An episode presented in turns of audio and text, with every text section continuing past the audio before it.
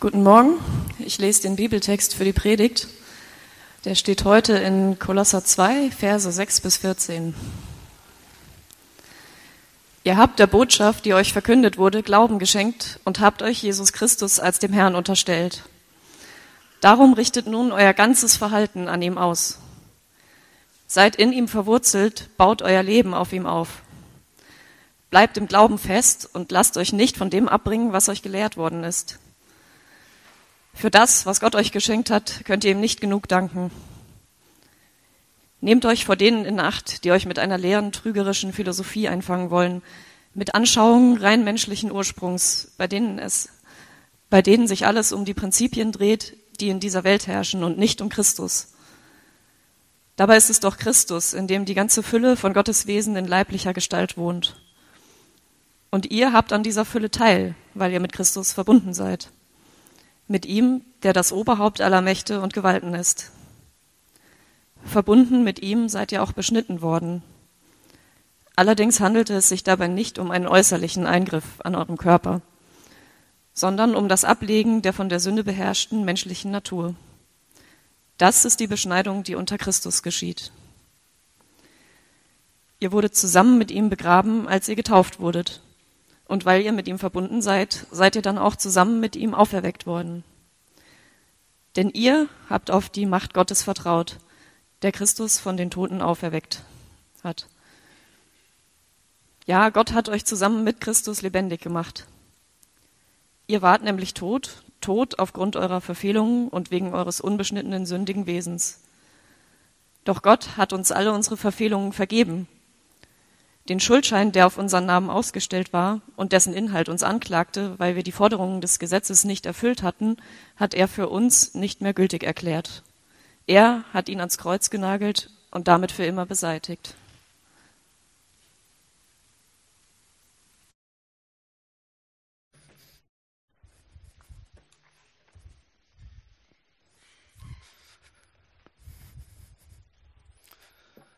Ja, einen wunderschönen guten Morgen auch von mir. Ich hoffe, ihr hattet eine gute Woche und habt äh, Zeit gehabt, die Sonne ausführlich zu genießen.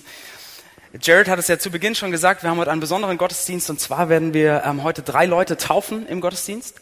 Das heißt, wir werden nachher im zweiten Teil des Gottesdienstes alle zusammen runtergehen in den Innenhof des Mireissaal. Vielleicht hat der eine oder andere schon diese schöne Tonne gesehen, die wir aufgebaut haben. Ähm, und dort werden wir taufen zusammen. Und äh, bevor wir das machen, aber im, im zweiten Teil des Gottesdienstes möchte ich auch in der Predigt gerne mit euch über Taufe nachdenken. Ähm, weil in diesem Text, den wir gerade gelesen haben, beschreibt Paulus, was Taufe eigentlich bedeutet. Und er macht das zum Teil mit alten Bildern, alten Worten. Ähm, deswegen ist, glaube ich, ganz gut, wenn wir zu Beginn nochmal beten und uns bitten, äh, Gott bitten, dass er uns leitet, dass wir gut verstehen, was Paulus uns sagen möchte. Vater, vielen Dank für diesen Tag heute Morgen. Danke für diesen Gottesdienst. Und danke, dass wir heute drei Leute taufen können hier ähm, im Hamburg-Projekt. Vielen, vielen Dank für Ihre Geschichten. Danke für all das, was du in Ihrem Leben getan hast, ähm, wie Sie dich kennengelernt haben. Und ich bitte dich, hilf uns doch jetzt anhand von diesem alten Text, dich besser zu verstehen, die Taufe besser zu verstehen und zu verstehen, was du heute mit uns zu tun haben könntest. Amen. Ja, die allermeisten von euch wissen, dass wir vor äh, Donnerstag vor eineinhalb Wochen, vor zehn Tagen, den sogenannten Social Run hatten. Ja, es war ein Sponsorenlauf. Wir haben uns eingeklinkt in einem großen Staffellauf im Stadtpark. Und lasst mich euch doch zu Beginn mal erzählen, wie mein Lauf war beim Social Run. Ich bin auch fünf Kilometer gelaufen, so wie jeder. Ähm, also ich kam an den Start und ich hatte meine, meine Laufklamotten an, also atmungsaktives Laufshirt, klar. Laufhose, Laufsocken, sehr wichtig auch, ja, damit die Füße nicht zu nass werden. Gute Laufschuhe. Und ich weiß nicht, vielleicht kennt ihr das, man fühlt sich ja, wenn man so seine Sportklamotten angelegt hat, diese Rüstung, man fühlt sich ja allein die, durch die Klamotten schon sehr, sehr sportlich. Ja? Und allein durch die Klamotten im Prinzip schon unbesiegbar.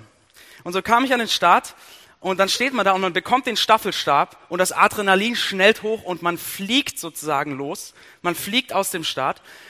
Und dann gibt es ja manche Leute, ähm, auch manche Leute hier im Hamburg-Projekt, die mitgelaufen sind, bei denen ist es so, die fliegen los und die fliegen weiter und die fliegen bis ins Ziel und die sehen dann aus, als wäre nichts gewesen. So.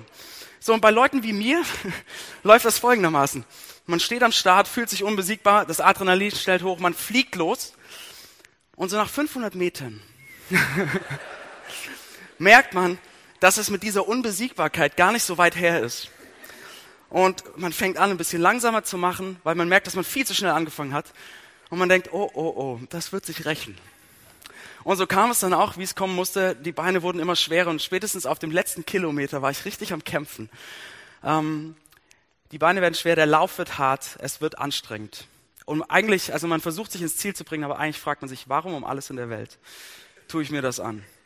Und in so einer Situation, wenn der Lauf hart wird, wenn die Beine schwer werden, was man braucht, ist Ermutigung, Motivation, ja? Und die gab es beim Social Run zum Glück ähm, en masse. Ähm, die, es gab die Fans an der Strecke.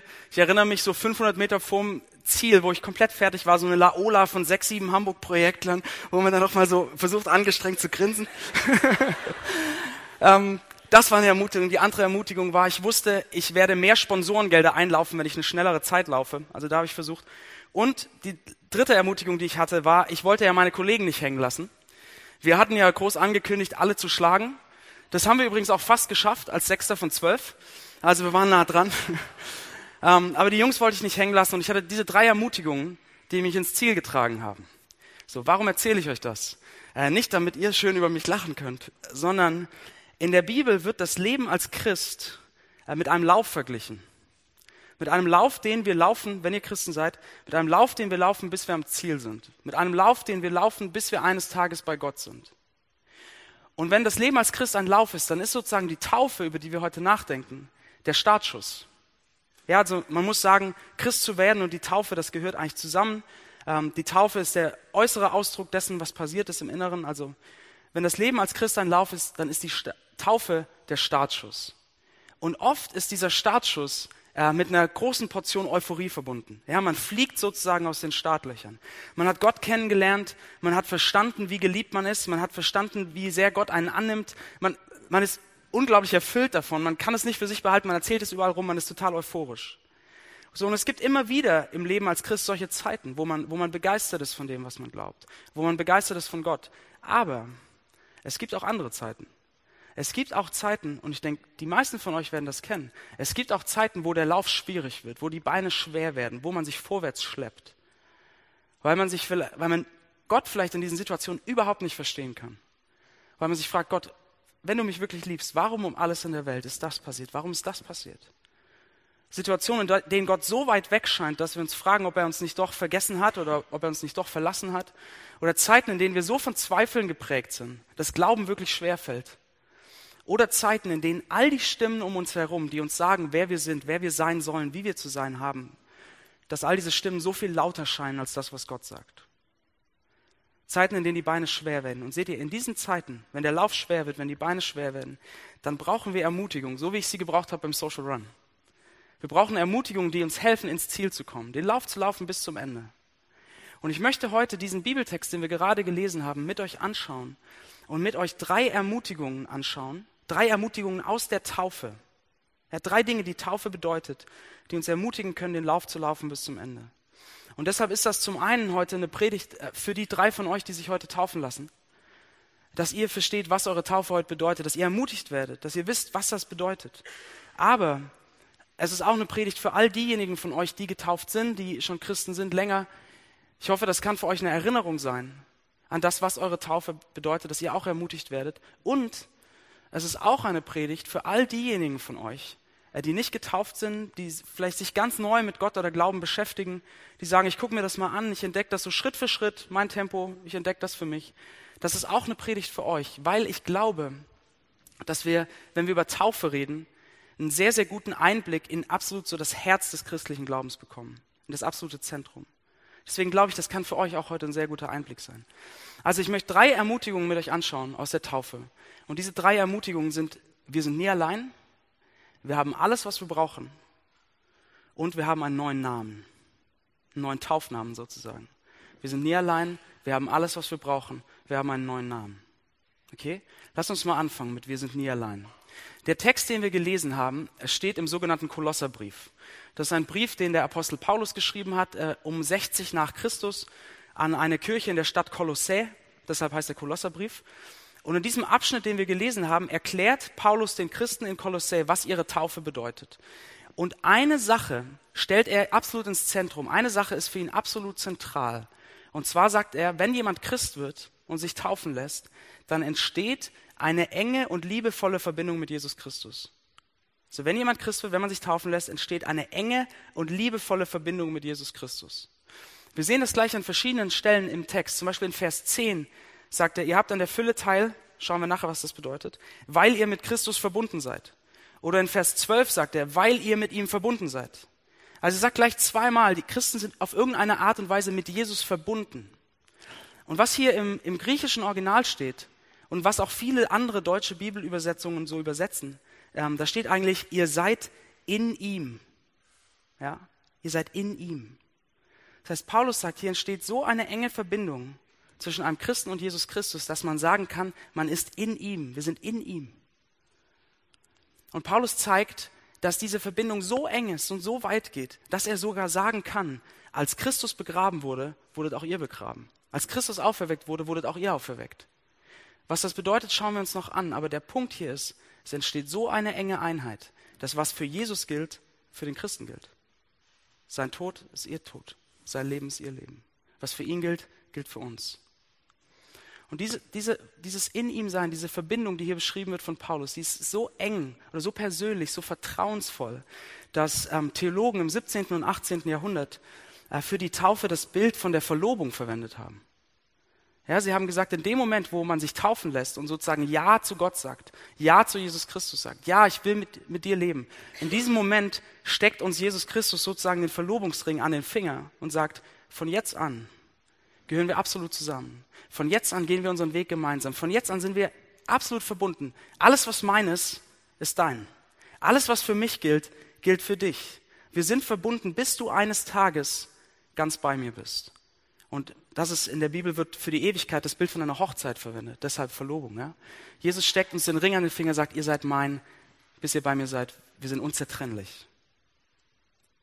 Und seht ihr, in dieser Verbindung, die entsteht in der Taufe, diese persönliche enge Verbindung mit Jesus Christus, steckt eine große Ermutigung für Zeiten, in denen die Beine schwer werden in diesem Lauf, in denen es hart wird, vorwärts zu kommen. Es steckt hier eine Ermutigung für, nämlich, nämlich für die Zeiten, wo wir uns fragen, ob Gott uns nicht doch vergessen oder verlassen hat. Zeiten, wo wir nicht verstehen, was in unserem Leben passiert. Wo wir nicht verstehen, dass Gott dieses oder jenes zugelassen hat. Zeiten, in denen man schreien will, Gott, wo um alles in der Welt wo um alles in der Welt bist du? Seht ihr die Ermutigung hier? Wenn ihr mit ihm verbunden seid, wenn ihr in ihm seid, wenn er euch den Ring an den Finger gesteckt hat, wie könnte er euch jemals vergessen? Welcher Bräutigam vergisst in der Woche vor der Hochzeit seine Braut? Wenn ihr in ihm seid, wie könnte er euch jemals verlassen? Er kann es nicht. Und er wird es nicht. Ihr seid nie allein. Das ist die erste Ermutigung aus der Taufe, aus dieser Verbindung mit Jesus. Also Paulus zeigt uns, getauft zu werden oder Christ zu werden bedeutet, eng mit Jesus verbunden zu werden. Das heißt auf der einen Seite, er wird uns nie vergessen, er wird uns nie verlassen. Und es bedeutet aber auch, wir haben mit Jesus alles, was wir brauchen, um Gott zu kennen oder Gott zu erfahren. Und das ist unser zweiter Gedanke. Also Paulus erklärt den Christen in Kolossä, was Taufe bedeutet, aber er spricht auch eine Warnung aus. In Vers 8, der Vers 8 wirkt so ein bisschen deplatziert in diesem ganzen Text. Der schreibt er folgendes. Nehmt euch vor denen in Acht, die euch mit einer leeren, trügerischen Philosophie einfangen wollen. Mit Anschauungen rein menschlichen Ursprungs, bei denen sich alles um Prinzipien dreht, die in dieser Welt herrschen und nicht um Christus. So, man darf das nicht falsch verstehen. Es geht hier nicht darum, dass das Christentum irgendwie philosophiefeindlich ist. Viele große Philosophen waren Christen. Denkt an Augustinus oder Kierkegaard oder Blaise Pascal oder und so weiter. Sondern das Wort Philosophie wurde im ersten Jahrhundert viel breiter verwendet. Es wurde verwendet für alle möglichen Anschauungen, auch für religiöse Anschauungen. Und der Hintergrund für diese Warnung hier war folgendes. In dieser Kirche in Kolossä, an die Paulus schreibt, sind religiöse Lehrer aufgetreten, ja, Prediger, die umhergezogen sind. Und sie haben den Christen dort Folgendes erklären wollen. Sie haben ihnen erklären wollen, wie man geistliche Fülle findet, so spirituelle Erfüllung, geistlich erfüllt zu sein. Das war so ihr Thema, wie man das bekommt. Und sie haben gesagt, um spirituell geistlich erfüllt zu sein, braucht es nicht nur Jesus Christus, sondern es braucht Jesus plus etwas anderes, und zwar zwei andere Dinge. Das eine, was man brauchte, was sie sagten, war so ein asketischer Lebensstil. Also man darf das nicht essen, man darf das nicht trinken, man darf das nicht mal anfassen, man darf an das nicht mal denken, man darf gewisse Feste nicht feiern. Sehr asketisch, man muss auf vieles verzichten. Das war das eine. Und das andere, was sie gesagt haben, was man braucht, um wirklich geistlich erfüllt zu sein, waren so spirituelle Spezialthemen oder so spirituelles Spezialwissen. Ja, sie lehrten zum Beispiel, dass es ganz, ganz wichtig ist, Engel anzubeten. Also so sehr spezielle, irgendwie spirituelle Themen. Sie sagten, nur wenn ihr das macht, Askese und Engel anbeten, besondere Visionen haben, nur dann könnt ihr Gott wirklich kennen. Nur dann könnt ihr Gott wirklich erfahren. Das war der Hintergrund. Und Paulus antwortet auf die Meinung von diesen Lehrern, indem er den Vers 9 und 10 schreibt. Und er schreibt folgendes. Dabei ist es doch Christus, in dem die ganze Fülle von Gottes Wesen in leiblicher Gestalt wohnt. Und ihr habt an dieser Fülle teil, weil ihr mit Christus verbunden seid. Paulus baut hier folgendes Argument auf. Er sagt, in Jesus Christus wohnt die ganze Fülle Gottes. Und damit meint er alles, wie Gott ist. Sein Wesen, sein Charakter, wie Gott sich verhält, was ihn ausmacht. All das ist sichtbar in Jesus Christus. Ja, all das ist Jesus der perfekte Ausdruck davon. Und dann sagt er, wenn ihr Christen geworden seid, wenn ihr getauft seid, seid ihr mit diesem Jesus verbunden. Ihr seid in ihm. Er hat euch den Ring an den Finger gesteckt. Und das heißt, ihr habt die Fülle. Ihr habt alles, was ihr braucht, um Gott zu kennen, um Gott zu erfahren, weil ihr habt Jesus. Ihr braucht nichts anderes als das. Das ist der Punkt, den ihr hier macht. Wenn wir in der Taufe mit Jesus verbunden sind, haben wir alles, was wir brauchen, um Gott zu kennen.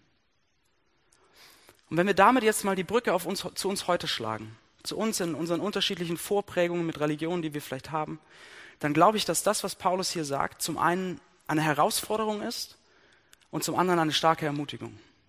Ich glaube, dass es für diejenigen von euch, die sich vielleicht neu gerade mit dem christlichen Glauben beschäftigen, sich fragen, wie, wie ist Gott, was hat es mit Jesus auf sich? Ich glaube, für euch ist das eine Herausforderung, was Paulus schreibt. Warum? Was meine ich damit? Also der, deutsche äh, Soziologe Hans Joas, ist ein renommierter Soziologieprofessor in Süddeutschland, er hat ein Buch geschrieben, das heißt Glaube als Option. Und in diesem Buch ähm, untersucht er in verschiedenen soziologischen Artikeln so die Entwicklung des Christentums in Deutschland.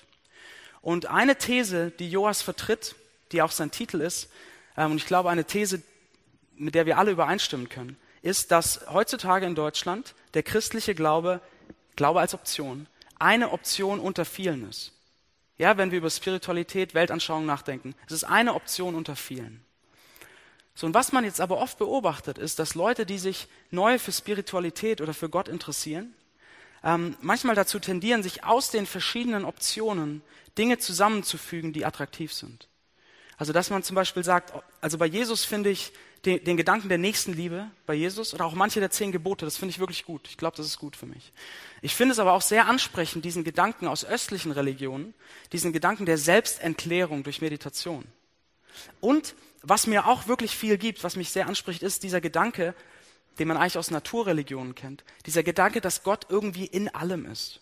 In allem und in jedem und dass Gott überall ist. Das finde ich alles attraktiv. Und man fügt sich so verschiedene Dinge aus den Optionen zusammen. Und Paulus fordert das hier sehr stark heraus. Weil Paulus sagt, wenn in Jesus Christus, das ist das Argument, das ist die Herausforderung, wenn in Jesus Christus wirklich die Fülle Gottes wohnt, das heißt, wenn Jesus Christus wirklich Gott in menschlicher Gestalt war, wenn wirklich alles, was wir über Gott wissen können und wissen müssen, in Jesus Christus sichtbar ist, dann ist dort geistliche Erfüllung zu finden und nicht in einem Mosaik von verschiedenen Anschauungen. Ein, ein Credo unserer Zeit zur geistlichen Erfüllung ist doch, ich finde, spirituelle Erfüllung in dem, was für mich funktioniert, in dem, was zu meinem Lebensentwurf passt.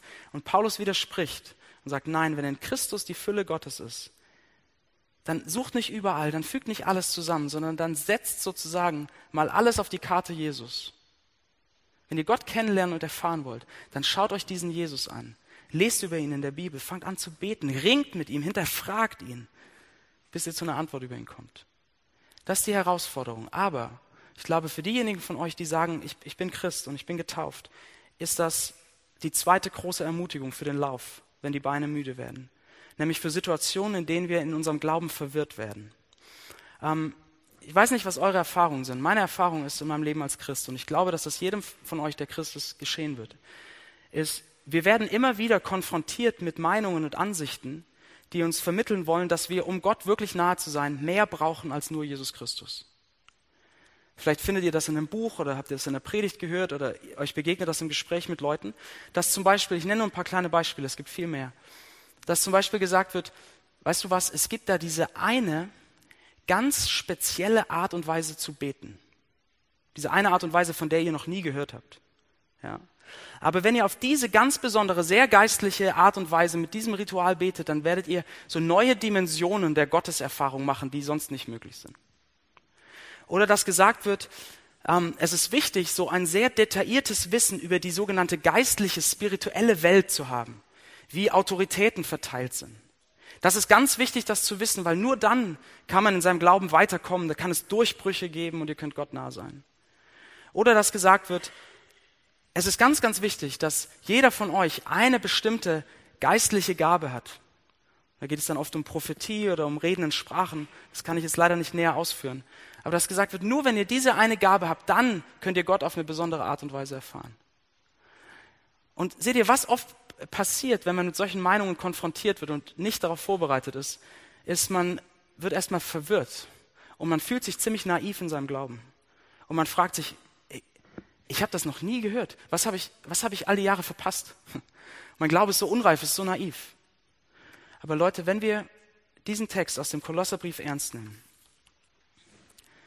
dann lasst euch bitte von solchen Leuten und von solchen Inhalten nicht verwirren. Paulus sagt, ihr seid durch den Glauben, ihr seid durch die Taufe mit Jesus verbunden, ihr seid in ihm. Und damit habt ihr alles, was ihr braucht, um Gott zu kennen und ihm nah zu sein. Ihr braucht nichts anderes. Seht ihr, wenn mein kleiner Sohn, der jetzt vier Jahre alt ist, wenn mein kleiner Sohn mich kennenlernen möchte und erfahren möchte, was es heißt, einen Vater zu haben, was braucht er? Mich. Punkt. Er braucht, er braucht keine besondere Art und Weise, mich anzusprechen. Er braucht kein Ritual. Er braucht nicht besondere Orte. Er braucht kein detailliertes Wissen um irgendwas um mich herum. Er braucht einfach mich. Er braucht Zeit mit mir, meine Worte zu hören. Wir haben mit Jesus Christus alles, was wir brauchen, um Gott zu kennen, okay? Das ist die zweite Ermutigung aus dem Text. Wir haben also gesehen, Paulus zeigt uns, durch die Taufe seid ihr mit Jesus verbunden. Eine enge Einheit ist entstanden und das bedeutet, er wird euch nie vergessen, er wird euch nie verlassen und ihr habt alles, was ihr braucht, um Gott zu kennen. Und er zeigt uns noch ein drittes und das ist unser dritter Gedanke. Ihr habt einen neuen Namen. Ihr habt einen neuen Taufnamen sozusagen bekommen. Was meine ich damit? Lasst uns dafür noch einmal in den Text schauen. In Vers 12 und 13 zeigt Paulus uns etwas Erstaunliches. Das ist etwas, was ich vorhin schon mal so kurz erwähnt habe, aber jetzt schauen wir uns an, was das bedeutet. Er schreibt nämlich, ihr wurdet zusammen mit Jesus begraben, als ihr getauft wurdet. Und weil ihr mit ihm verbunden seid, seid ihr dann auch zusammen mit ihm auferweckt worden. Und dann in Vers 13, ja, Gott hat euch zusammen mit Christus lebendig gemacht. Das heißt, Paulus erinnert uns hier an die, diese historischen Ereignisse von Jesus Begräbnis und seiner Auferstehung. Und er sagt dann, weil ihr mit Jesus verbunden seid, gilt das auch für euch. Sein Tod ist euer Tod geworden, sein Leben ist euer Leben. Ihr seid mit ihm begraben und auferweckt. Und was er damit meint, ist, das alte Leben ohne Gott. Wenn ihr Christus habt, wenn ihr mit ihm verbunden seid, ist das alte Leben ohne Gott sozusagen begraben. Es ist weg, es ist Vergangenheit, es ist Geschichte. Ihr habt ein neues Leben bekommen. Ein neues Leben mit Gott, ein neues Leben, wo ihr den Ring am Finger habt sozusagen. Und seht ihr, genau das symbolisiert die Taufe. Wenn wir nachher runtergehen äh, in den Innenhof ähm, und die Leute taufen und sie unter das Wasser gehen, das unter das Wasser gehen, das Untertauchen, symbolisiert das Begräbnis mit Jesus. Also das, das alte Leben ohne Gott ist vorbei. Es ist begraben. Und wenn die, die sich taufen lassen, dann aus dem Wasser wieder hochkommen, symbolisiert das das Auferwecktwerden mit Christus. Den Beginn eines neuen Lebens mit Gott. Man kommt sozusagen aus dem Wasser mit dem Ring am Finger. Ja? Man kommt aus dem Wasser und hat ein neues Leben mit Gott. Paulus zeigt uns, wir haben durch die Taufe, durch die Verbindung mit Jesus ein neues Leben und dieses Leben bedeutet eine neue Identität. Eine neue Identität. Paulus schreibt in Vers 14, den Schuldschein, der auf unseren Namen ausgestellt war und dessen Inhalt uns anklagte, hat Gott für nicht mehr gültig erklärt. Er hat ihn ans Kreuz genagelt und damit für immer beseitigt. Und Paulus erklärt uns hier, was dieses neue Leben bedeutet. Und er verwendet diese, diese Bilder von einem Schuldschein, etwas, was uns anklagt, also wie so, eine, wie so eine Anklageschrift. Er spricht davon, dass Gott etwas für gültig oder nicht gültig erklärt. Also das Bild, was Paulus hier verwendet, das Setting könnte man sagen, der Kontext ist wie so ein Gericht. Ja, wir erscheinen sozusagen vor Gericht und es wird ein Urteil über uns gefällt. Ähm, und ihr kennt das ja vielleicht zum Gericht. Es gibt eine Anklageschrift, dann gibt es die Verteidigung. Und ich weiß, dieser Gedanke, dass Gott irgendwie ein Richter ist und uns beurteilt, ist für viele Leute kein angenehmer. Aber jetzt schaut euch an, was Paulus hier sagt. Er sagt, wir erscheinen sozusagen vor Gericht. Wir erscheinen vor Gott. Gott sieht uns an. Und er sagt, schaut auf seine Anklageschrift, schaut euch an und sagt, es gibt keine Anklage. Die Anklageschrift ist nicht gültig. Alles, was hier drin steht, alles, was euch irgendwie anklagen könnte, dass ihr äh, ohne mich leben wolltet, dass ihr mit anderen Leuten nicht liebevoll umgegangen seid, dass ihr anders gelebt als ich das dachte, all das hat mein Sohn Jesus Christus genommen. Er hat es vergeben, er ist dafür gestorben. Das, die Anklageschrift ist nicht mehr gültig, sie ist weg. Sie ist am Kreuz, ich hole sie nie wieder hoch. Es gibt keine Anklage. Ihr steht vor Gericht, ihr sollt beurteilt werden. Es gibt keine Anklage. Aber das nicht alles. Es, ihr seid ja auf der anderen Seite auch in Christus. Und stellt euch das mal vor, stellt euch für einen Moment mal die, die Perfektion, die Vollkommenheit, die Liebe, all das, die Heiligkeit von Jesus Christus. Stellt euch das vor wie so ein Riesenmeer. Und wenn ihr in Christus seid, heißt das, ihr seid reingesprungen. Ja, ihr seid reingesprungen in der Taufe sozusagen, ihr seid ins Wasser gegangen und ihr badet so. Seid umgeben von Gottes Liebe, von der Perfektion von Jesus Christus. Das heißt, Gott sieht euch an, es gibt keine Anklage mehr und er sieht um euch herum nichts anderes als die Vollkommenheit, als die Perfektion von Jesus Christus. Und Gott spricht ein Urteil über euch, das so positiv ist, wie es nur sein könnte. Nämlich genauso, als Jesus Christus getauft wurde und er aus dem Wasser kam und er die Stimme Gottes hörte, die sagte, du bist mein geliebter Sohn, an dir habe ich wohlgefallen so kommen wir sozusagen in der Taufe aus dem Wasser und hören dieses Urteil Gottes über uns, der sagt, du bist mein geliebter Sohn, du bist meine geliebte Tochter, an der ich wohlgefallen habe. Und das ist die dritte Ermutigung für den Lauf. Das ist die dritte Ermutigung für, wenn die Beine schwer werden. Wir haben ein neues Leben. Wir haben eine neue Identität. Wir haben einen neuen Taufnamen und der ist Gottes geliebtes Kind. Dieses Urteil Gottes steht fest. Und das kann uns Kraft geben und uns ermutigen, wenn die Beine schwer werden, weil wir viele andere Urteile über uns hören. Seht ihr, in unserem Leben in, der, in Hamburg hier werden wir immer wieder in Situationen sein, in denen wir beurteilt werden. Vielleicht kennt ihr das, man hat ständig das Gefühl in der Großstadt, dass man beweisen muss, dass man zeigen muss. Ich denke, in Berlin wird das nicht anders sein dass man sich gedrängt fühlt zu zeigen, dass man gut genug ist, interessant genug, hip genug, erfolgreich genug, attraktiv genug, sexy genug, ein gut genuger Liebhaber, Vater, Mutter, Freund, was weiß ich was. Und das führt dazu, dass man immer wieder Urteile über sich hört. Manchmal sprechen Leute das konkret aus und man hört das, wie man beurteilt wird. Manchmal sind es eher Gesten und Blicke, die, von denen man weiß, okay, das ist das Urteil über mich. Und sehr, sehr oft, so geht es mir zumindest, sehr, sehr oft, glaube ich, sprechen wir das Urteil selbst über uns im Vergleich mit all den anderen Leuten um uns herum. Und ich meine nicht ein Urteil wie, okay, das Projekt ist nicht gut gelaufen oder da standst du ein bisschen doof da, sondern ich meine Urteile, die tiefer gehen. Urteile wie, du hast es schon wieder nicht geschafft und du wirst diesen Erfolg, nachdem du dich sehst, nicht finden, du wirst ein Versager bleiben. Oder ein Urteil wie, jetzt ist schon wieder eine Beziehung zerbrochen, du bist einfach nicht liebenswert genug. Oder ein Urteil wie, du bist nicht so interessant wie die anderen, du bist langweilig, inter niemand interessiert das, was du sagst. Solche Urteile, Urteile, die über unserem Leben stehen, Urteile, die tiefer reingehen, Urteile, die wir anfangen zu glauben. Und manchmal ist es so, dass all diese Stimmen um uns herum, die uns beurteilen, die uns sagen, wer wir sein sollen, so viel lauter scheinen als das, was Gott über uns sagt. Aber seht ihr in solchen Momenten, wenn ihr diese Urteile hört, wenn all diese Stimmen auf euch einprasseln, dann erinnert euch an eure Taufe. Dann erinnert euch an Gottes Stimme. Dann erinnert euch daran, dass Gott sagt, du bist mein geliebtes Kind. Und dieses Urteil ist größer und es ist tiefer als all die anderen Urteile, die über euch gefällt werden. Denn es ist das Urteil Gottes. Es ist das Urteil des Schöpfers dieser Welt. Ein Urteil, das ewiger ist, beständiger, wahrer und liebevoller als jedes andere Urteil. Gottes geliebtes Kind. Paulus zeigt uns, was die Taufe bedeutet. Er zeigt uns, in der Taufe entsteht eine ganz enge, liebevolle Verbindung mit Jesus Christus. Wir sind in ihm. Der Ring ist an unserem Finger. Und das bedeutet, er wird uns nie vergessen und er wird uns nie alleine lassen. Das bedeutet, wir haben alles, was wir brauchen, um Gott zu kennen. Wir haben alles, was wir brauchen, um Gott nahe zu sein. Schaut auf Christus und lernt dort Gott tiefer kennen. Und es heißt, wir haben einen neuen Namen in der Taufe, einen neuen Taufnamen, Gottes geliebtes Kind. Ein Urteil, das, das lauter spricht und ewiger steht als jedes andere Urteil. Drei Ermutigungen aus der Taufe, die uns helfen, den Lauf zu laufen, bis wir eines Tages ganz bei ihm sind. Lass uns beten.